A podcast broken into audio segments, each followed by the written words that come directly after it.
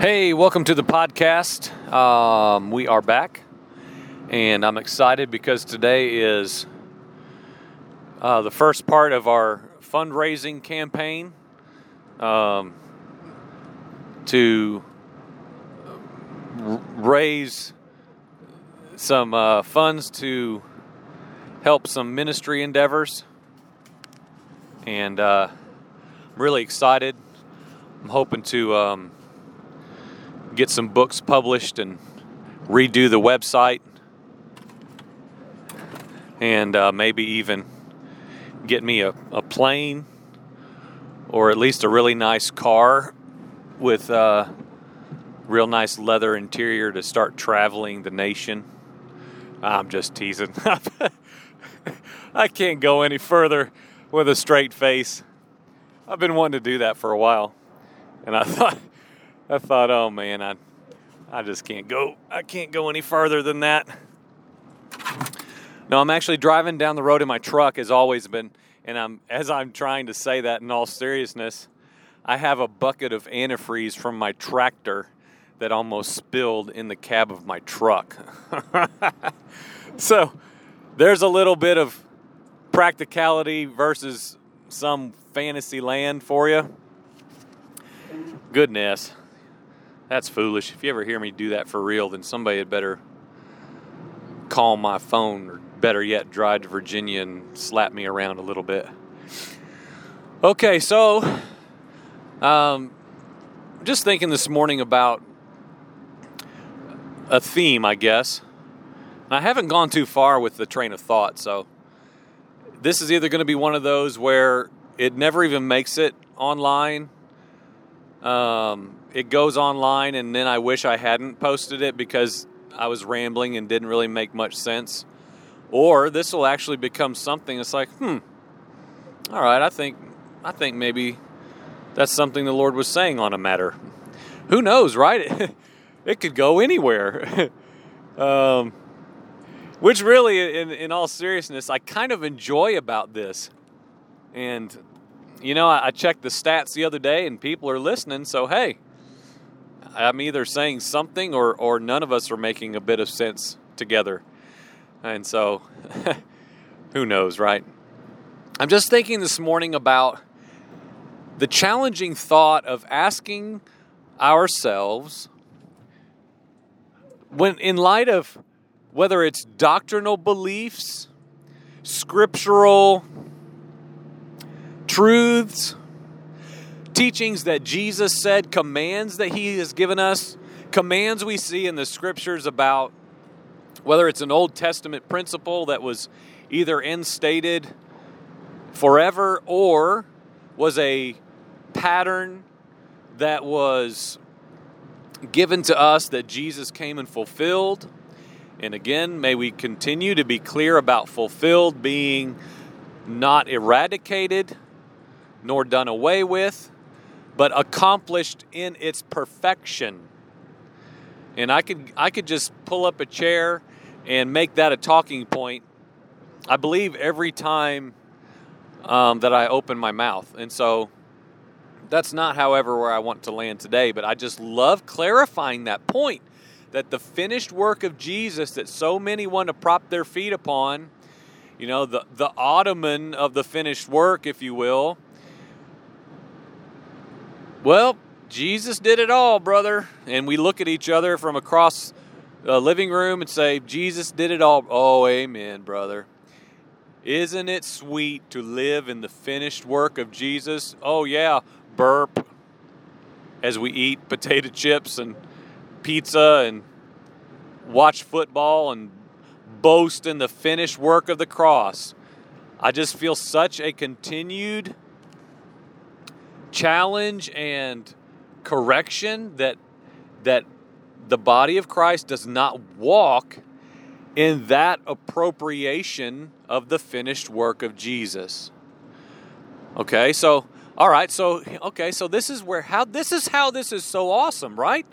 Because as I'm saying that, it makes exact sense in light of what I'm feeling this morning, which is this.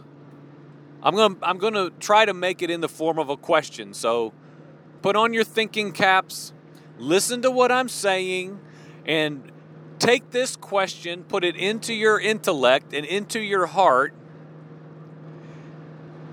and just kind of write it on the wall of your heart and on the wall of your thoughts and how, how you carry about your business, your life business. And ask yourself the question, as I am asking myself this morning to be clear in what ways do we do implement, carry out the absolute least requirement to be found pleasing to God. And I'll word that another way if I can get it out clearly. That that made sense to me. I'll try to repeat it verbatim. In what ways do we carry out our lives and are approaching the gospel and the commands of God by our goal is to be found carrying out the bare minimum requirement of what God has asked. I feel like if I was at home right now and I had, I had my Bible out and Uh, was actually writing, that this could become something pretty thorough. And I would draw out a bunch of commands and I would draw out a bunch of instructions and I would look at James and I would look at things in Titus and I would look at Paul's exhortations to the churches. I've been thinking on the letters to the churches in, in um, Revelation. I was reading those the other morning during men's prayer. And that's something I need to give myself to is like the things that the churches that John instructed according to the words of the revelation from the angels is church at First Baptist, wherever. You're great evangelists. You're great teachers. You're great this. You do this well in the sight of the Lord. But you know what? Your heart has gone cold. Or you know, you're not this, you're not that. And and really I want to compile all of those things that were written to the specific churches that were recorded for us. And I want them put the, I want to put them all together in one place and put them on the heart of my life believing that I was told those specific things for a reason and really ask myself, what about me and those qualities? Are these qualities that I'm lacking? Have I left my first love, like he said, I believe, to the church at Ephesus? Have I done that? In any way, am I doing that? You know what I'm saying? Asking ourselves these questions from a scriptural context. And so I'm thinking, though, about, again, I'll pose this question a different way. And then I'll, I'll begin maybe my talking point of where this originated.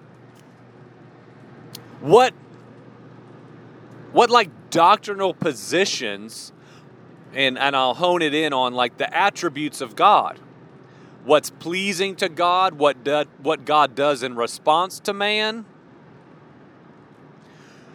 Do we set our goal at only accomplishing the bare minimum of what is deemed pleasing to God?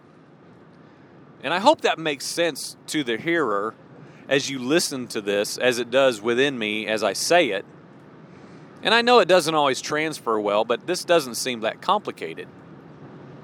And then I'll tell you my point of where this originated, and perhaps it might begin to have a little more clarity if you're sitting in the chair at the optometrist and they say one or two, one or two, and may one of these things I'm saying land in that place of, oh, yeah, okay, that one's much clearer. I understand. I see. I see what you're asking me.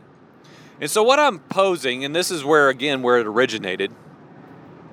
Um, there's a brother that he's a, I don't know him. Um, he writes uh, a lot of teachings that are very um, deep and thought through and from a perspective that is very, very rare in this age we live in, according to Christian teaching. Very educated, not in the sense of like he's above anyone intellectually as far as like by accomplishments, but true accomplishments. Like he's he has devoted his life to studying the word and teaching it in a very unique way that I very much like. I don't just enjoy it. It's not just how I like it, although it is, but there's there's more to it than that. It's the perspective that's like, huh. I read it and I'm like, you know what? I I think that might be right. I think that might be the deeper truth, the deeper reality to uncover um, when we look at scriptures and you know man's man's interpretation of them. And so, you know, I've I've read his stuff for years, and uh, you know, my wife and I both, but she she really picked up on him last summer and started reading his materials a, a good bit, and it's really spoke to her, and uh, has been a blessing to her. And he's always quick to respond to email questions and interaction, and like just really engaged more so than just writing something, posting it online, and like that be it. I mean, there's much more to it than that, which again, I believe is very favorable. It's, I like that. Um, and recently, the question I had already posed him this question, I uh, maybe two years ago, and my wife reiterated the question recently to him, asking him what his present mode, if you will, of fellowship with other believers is. Um, his present understanding, not necessarily understanding per se, but like, what is the demonstration in your life of gathering with fellow believers, with the church? Like, what does that look like for you? Out of curiosity, knowing um, what he believes and, and how he speaks and what he shares, and um, just curious, I guess. And his response was, in paraphrase, I did not read it. I'll, I'll say that with clarity. I listened to my wife explain it to me.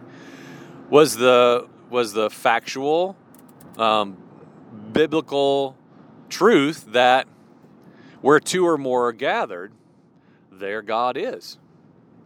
That that where two or more people gather in the name of Jesus, God is in the midst of us. He is present. Okay? Like, and, and even as I say that, we've got to look into these matters deeply because He's present in me, right? I mean, I am now the temple of God when the when the veil was rent and the earth shook and Jesus made a shift in the age of man and the temple within reality was commenced, then God is in me. Yes. Okay, so we already know that. So it's not like we're trying to get God in us or, come on, God, you know, I need another brother. Quick, hurry, because I don't know God and God's not here. So we have to even understand what we're saying. Okay, so where two or more are gathered, all right, we're talking about the assembly. We know the scriptures say, do not forsake the assembly. Of course, churches and religious order and patterns of man in the religious sense have made that something it's not, which is a, a, a church sign that guilts people into, hey, don't miss church service. Which, of course, if we have a kindergarten level of spiritual wisdom, we know that is not at all what it's saying. It's not saying, hey, don't watch football Sunday instead of go to church, brother. That is that's really ridiculous, right? That we have deduced that down. We've reduced it down to mean that. Okay? But don't forsake the assembly, the gathering, the ecclesia of believers. Don't forsake that. Don't give up on that. And like, I'm just going to be honest, in the context of my life, the last three years, I get that verse. I get it. Don't give up on it. Don't walk away from it to go into something else. Assemble, come together. Come together in a unified way to experience something you cannot and will not experience in your prayer closet. And we have to understand that. Do we know that? Have we experienced that? And as you ask that question, I'm going to set down my recorder because I have to unload trash from my truck.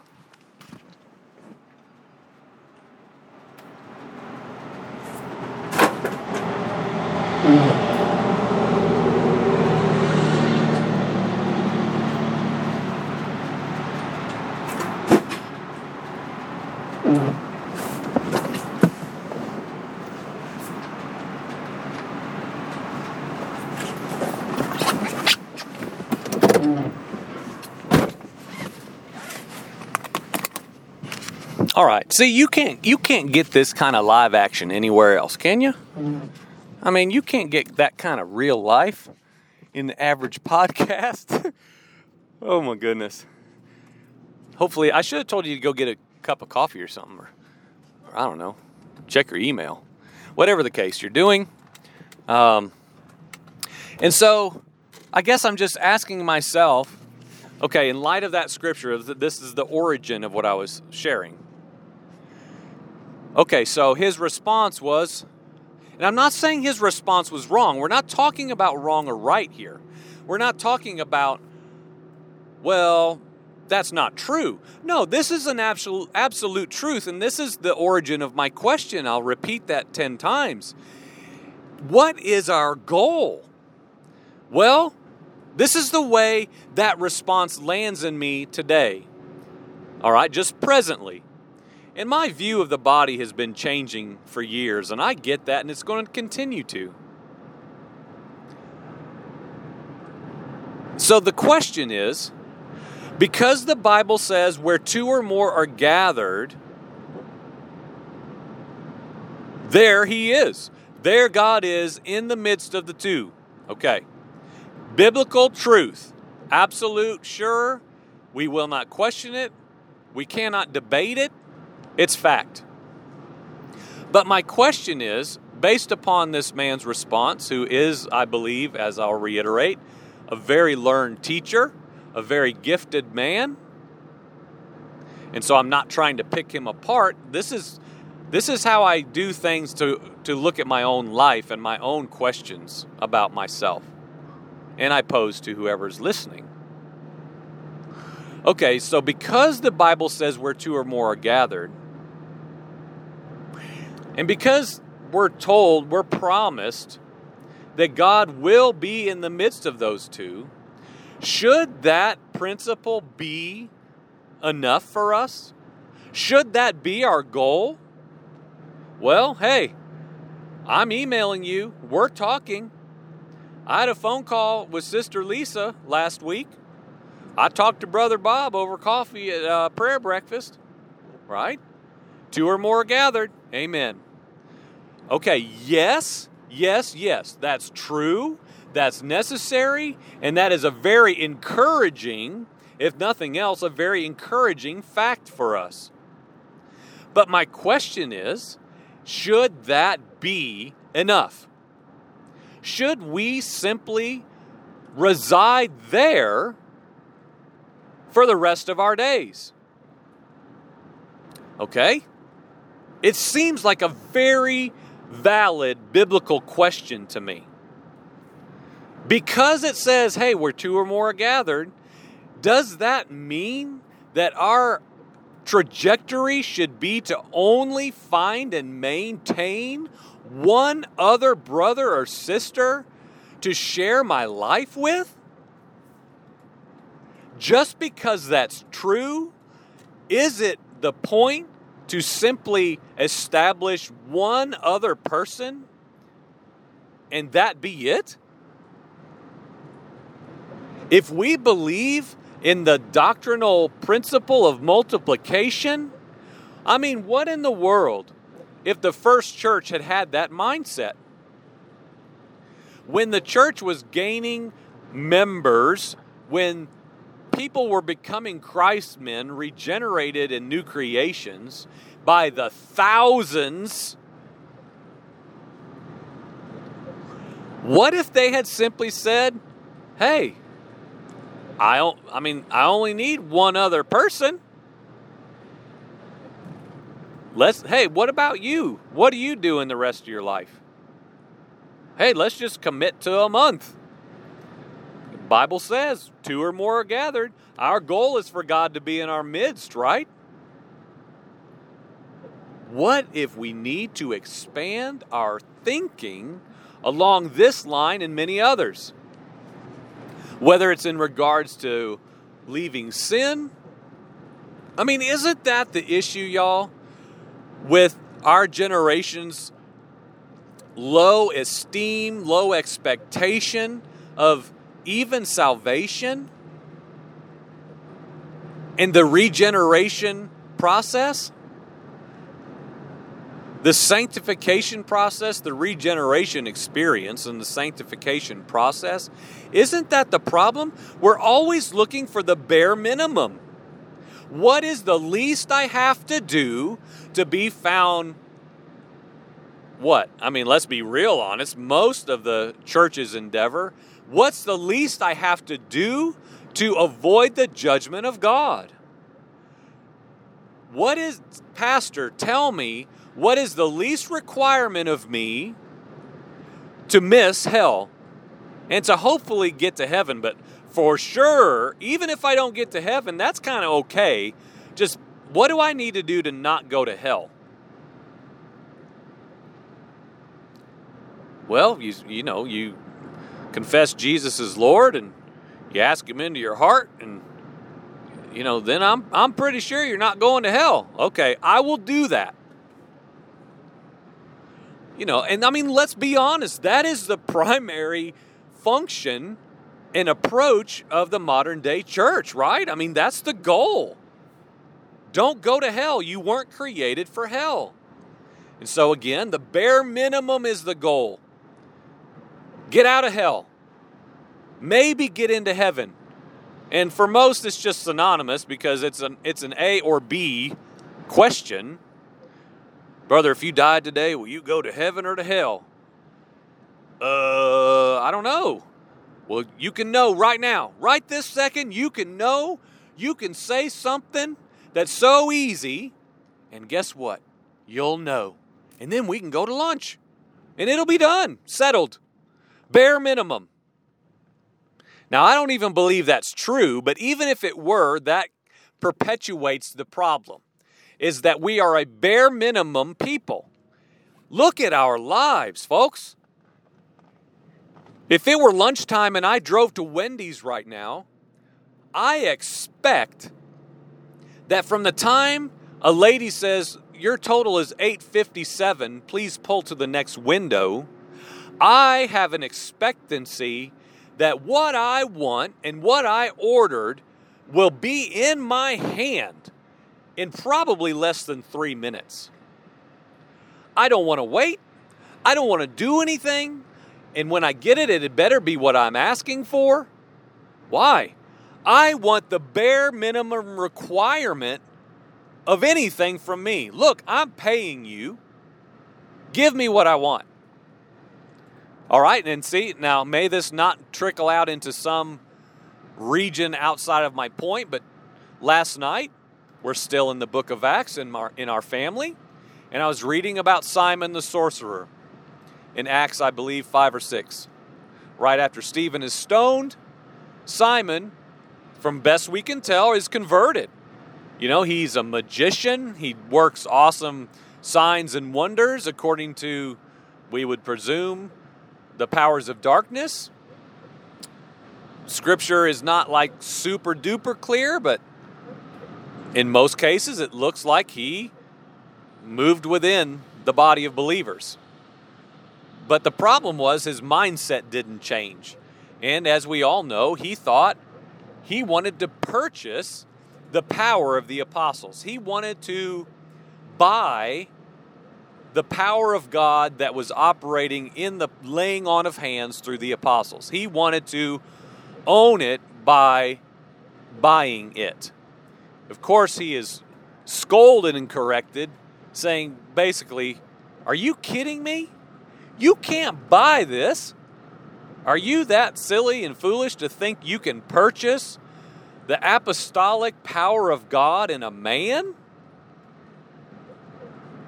Okay, can we not say that is an appendage, if you will, off of the same body of thinking that we can just attain or ascertain something by doing nothing? That we can somehow, hey, I mean, I'm just saying speculation. Could it be he? I'm a believer. I'm like y'all. I'm like the body. I'm in it. But you know what? I kind of would like to be an apostle. Can I Hey, can can I buy that from you? That ability? And what was the principle that was spoken to us throughout the ages of the scripture? You cannot buy this. This isn't something to be possessed according to your own desires. This is something bestowed to men by God Himself. God Himself set men in place and in functions, right? We know this. And so, is that not the same?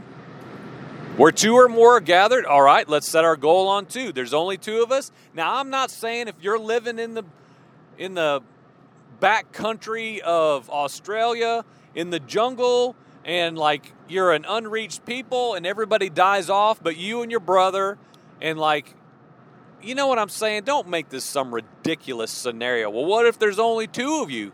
What if everybody in the world dies and there's only two left. Are you I'm not saying some ridiculous idea or scenario. I'm saying that's not the case. And so do we pursue do we actively pursue the more of God in our lives?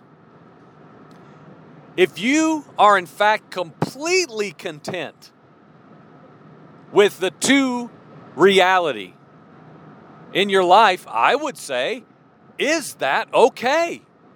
Is that right? Is that the best goal to shoot for? Well, this is just the way God has it.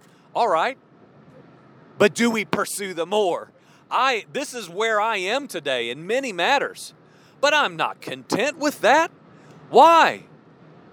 Because of the more reality. We talk about the two all the time, but what about the more? Lord, give us more. Lord, give us more, not give us more to possess, but Lord, let us demonstrate your body to the fullest capacity that you can do through a man. Let's look at it like this. I remember listening to a brother teach, I don't know, 10, 12, 13, no, man, 14 years ago and he was talking about he's a big football fan and he was we were talking about the glory of God on the earth covering the earth and he used such a perfect metaphor that sticks with me to this day and I'm going to adapt it a little bit tweak it a little bit for the point that I'm trying to make this morning so you go to your favorite sports team's outdoor arena or even indoor. I like basketball. We could use that for that matter, but let's continue with the outdoor theme because it, it's a little more applicable. And so you take an outdoor NFL stadium or college football team stadium, okay? And you fill it chock full of people. I mean, capacity. 16,000 maybe? 20,000 people? I don't know how many they hold. Maybe that's astronomically high. Let's say only 10 I don't know. I've been to large events. It's massive. Some people have described it and I would not debate this as like spiritual there is something about the numeric power of a unified people I don't care if you're drinking beer and chewing Skoal and singing country songs. There's something powerful within the unified gathering of human beings that begs our attention. And if you, den- no one can deny that is true. Whether it's a music concert, a sporting event, whatever it may be. That's why Christian gatherings can look just like everything else. Because it does not require the Spirit of God in a man to create an emotion in a crowd. I won't go down that road either. Mega churchers. Which, oh, by the way, was me. Let's not forget these things. And so imagine a crowd, a stadium filled to capacity, and you go up in a blimp, in a helicopter, and you look down and you see these people, and let's say they're all wearing the color red like they were in the metaphor I was told, and they're screaming all in unison the fight song of a football team, wearing their colors, maxed out to capacity. Now, when you look up from, or you look down from up above upon this stadium, what you see is going to be clear. It's going to be a sea of red. It's going to be people moving and singing in unison. It's going to be like, wow. It kind of, from high up, it kind of looks like one thing. It kind of looks like one solid thing. Okay, now let's take all those people out of the stadium, the same stadium, and you take me and you you put us both in red sweaters, singing the same fight song, waving the same flags, side by side in the in the wherever you want to place us in that stadium in your imagination. Go up in the sky again and look down and tell me what you see. What how moving is that? Now, I don't want to get I'm not going to start creating something lesser in light of hey, God's presence. Don't tell me that we don't have God's presence with only two. I'm not saying that. God's presence will send all of us groveling in the dirt on our faces if He reveals a molecule of who He is. Two, even yet two. All right? So make that, I want to make that clear. But what I'm saying is, if Hebrews tells us that through the church, the revealing of the manifold wisdom of God that was not released or revealed until the church has been made who she is in order to do so, to declare to all the principalities and powers and heavenly beings. All right, so this is what we're talking about. And so I'm saying, can we not say without any hesitation, what which image of what I just portrayed with that stadium is going to declare to the heavenly places the glory of God in greater measure? Me and you, arm in arm, with 20,000 empty seats around us, or a stadium full of those gathered in unity under the banner of Jesus Christ. I don't see how anyone can argue that point. That seems so clear to me. And so, with that metaphor, I'm saying my original point, which is should our aim not to be continually saying, asking, pleading with the Lord, God, would you please align me with the most grand purposes in your heart? How in the world can we come together in unity and declare your awesome glory in the largest measurement possible, in the largest expression that we can make it? I believe man today, I believe that the church today has exchanged volume and production and even numbers, this is where it gets real tricky, right? Even just the largeness of a gathering.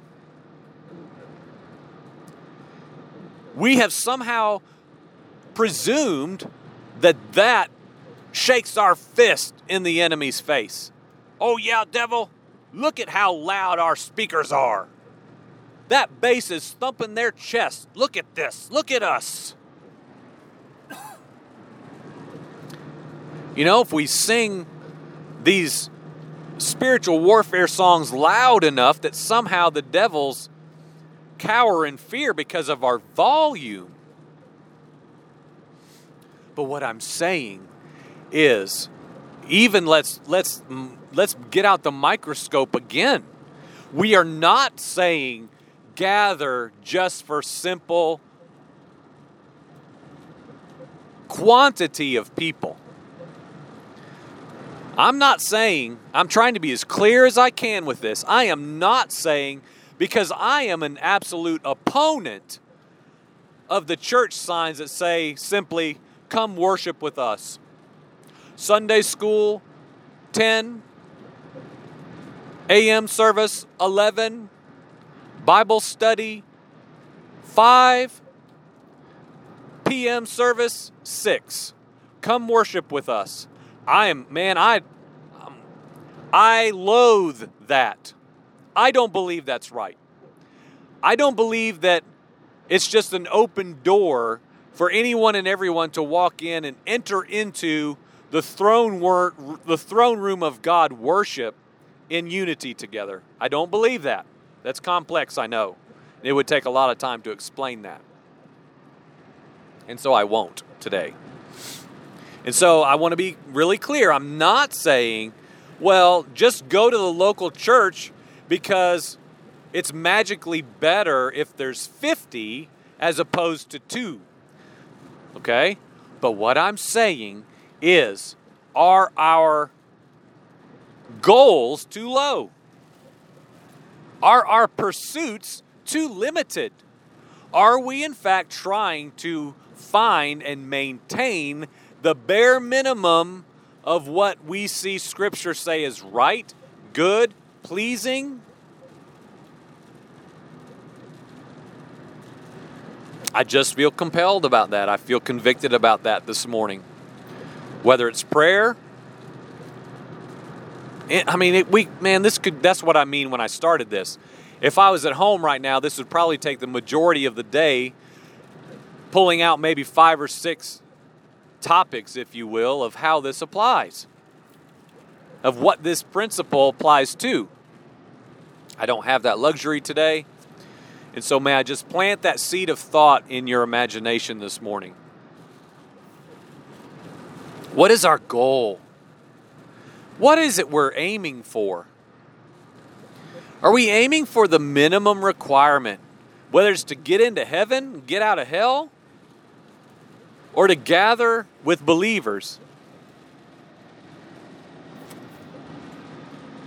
What is it we're aiming for? May we be a people who don't just stop. And, and may we not be like Simon, where we think in our own efforts and our own capabilities, we can somehow just purchase the more. God has a pattern. So may we put those two together. And in closing, may I just say that? May we put those two together. May we pursue the more. May we desire the more. May we not settle for just two.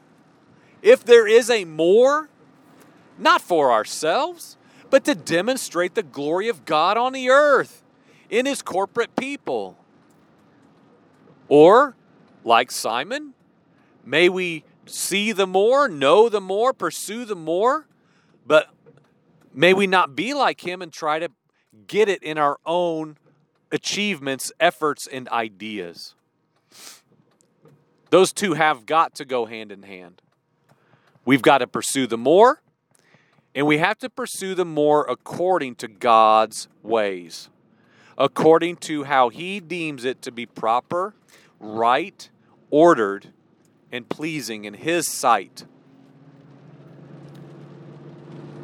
Amen.